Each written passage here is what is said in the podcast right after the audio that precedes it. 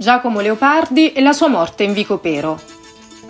L'avventura napoletana del poeta inizia il 2 ottobre 1833, quando insieme all'inseparabile amico Ranieri va ad abitare in via San Mattia 88.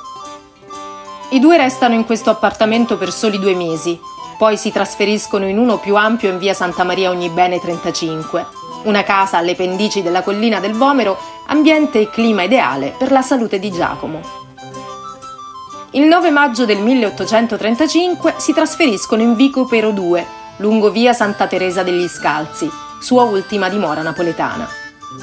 Ma il poeta trascorre diversi mesi anche nella villa di Giuseppe Ferrigno, giurista e cognato di Ranieri, a Torre del Greco. Di sicuro qui scrisse La ginestra, o il fiore del deserto.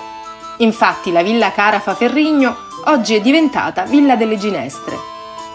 Sulla sua morte, avvenuta nella casa di Vicopero, aleggia un mistero molto fitto.